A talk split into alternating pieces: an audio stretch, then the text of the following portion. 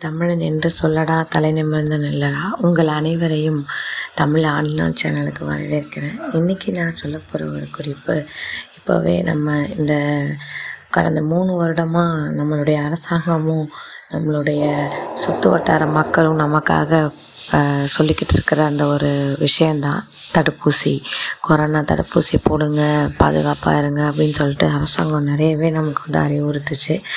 இந்த தடுப்பூசியை பற்றின ஒரு சின்ன குறிப்பு தான். ஈவன் நம்ம குழந்தைங்களுக்குமே வந்து நம்ம இந்த ஒரு சில தடுப்பூசிகள் போடுவோம். இந்த தடுப்பூசி வந்து இப்போ நமக்கு எப்படி மக்களுடைய மத்தியில் வந்துட்டு முதல்ல ஆரம்பத்தில் எந்த ஒரு விஷயம் வந்தாலும் எதிர்த்தாங்களோ அதே மாதிரி அன்றைய காலகட்டத்திலையும் பலவித தடைகளை தாண்டி சில நோய்களுக்கு வந்து தடுப்பூசி கொண்டு வந்தாங்க. அதில் முக்கியமானது வந்து பார்த்திங்கன்னா பெரியம்மை. பெரியம்மை வந்து நோ- நோய் பார்த்திங்கன்னா வந்து ஆயிரத்தி எழுநூற்றி இருபத்தாறு ஆண்டில் வந்துட்டு மேரி வாட்ஸே மாண்டகும்பர் வந்து ஒரு நோய் தடுப்பு மருந்தை கண்டறிகிறாரு. ஆனால் அந்த ப மருத்துவம் வந்து பெரியம்மையை ஃபுல்லாக அதால் அழிக்க முடியல. ஒரு அறுபது சதவீதம் பேரில் வந்து பார்த்திங்கன்னா இருபது சதவீதம் வந்து இறந்து தான் போயிட்டு இருந்தாங்க. ஸோ அந்த காலத்தில் வந்து மக்கள்கிட்ட ஒரு பிலீஃப் இருந்தது ஒரு நம்பிக்கை இருந்தது. என்னென்னா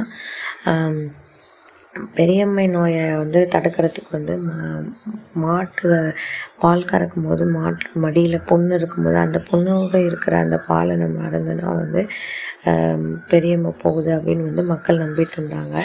இந்த நம்பிக்கையை வந்து ஒரு நம்ம ஆராய்ச்சியாளர் ஜான் ஃபியூஸ்டர் வந்து ஆயிரத்தி எழுநூற்றி அறுபத்தெட்டாம் ஆண்டு இது வந்து ஏதோ இருக்குது. மக்களோட நம்பிக்கையில் இந்த அறிவியல் பூர்வமாகவும் இதில் வந்துட்டு மருந்து அந்த நோய் எதிர்க்கிற சக்தி இருக்குது அப்படின்னு சொல்லி வெளியிட்டார். ஆனால் அவருக்கு வந்து அது சயின்டிஃபிக்காக ரிமூவ் நிரூபிக்க முடியல.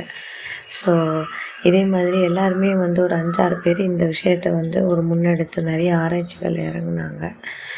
அப்போ வந்து ஆயிரத்தி எழுநூற்றி எழுபத்தி நாலாவது ஆண்டில் தான் பெஞ்சமின் ஜெஸ்டி அப்படிங்கிறவர் வந்து மாட்டோட அம்மைப்பாலில் நோய் தடுப்பு மருந்தை உருவாக்கி அவரோட மனைவி குழந்தைங்களுக்கு வந்து முதல்ல போட்டு அதோடைய வெற்றியையும் வந்து மக்களுக்கு பகிர்ந்தார்.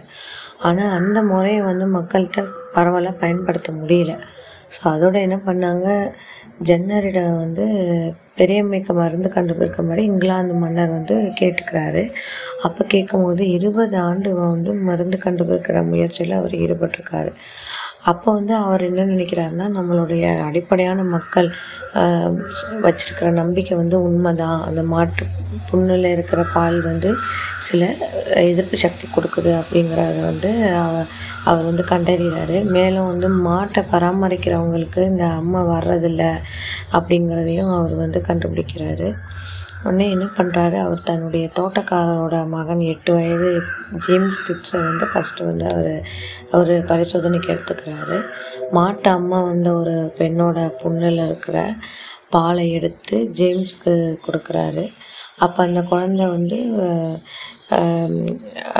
உயிரோட அவங்க விளையாடுறாரு அப்படின்னு சொல்லிட்டு மக்கள் ரொம்பவே எதிர்ப்பு தெரிவித்தாங்க அப்போ வந்து ஆனால் வந்து அந்த மாட்டு அம்மையில் அந்த ஜேம்ஸ் வந்து ரொம்பவே குணமாயிட்டார் சீக்கிரமாக அதோட என்ன ஆகுதுன்னா வந்து பெரியம்மையும் வந்து ஏற்படலை அவருக்கு. ஸோ இதுதான் வந்து எதிர்ப்பு நோய்க்கான மருந்தாக இருக்குமா அப்படின்னு சொல்லிட்டு அவர் வந்து அந்த கட்டுரையை வெளியிட்டார் ஆயிரத்தி எழுநூற்றி தொண்ணூற்றி எட்டில். அப்புறம் என்ன ஆகுதுன்னா வந்து இந்த விஷயம் வந்து ஐரோப்பா முழுவதுமே ப பரவுது.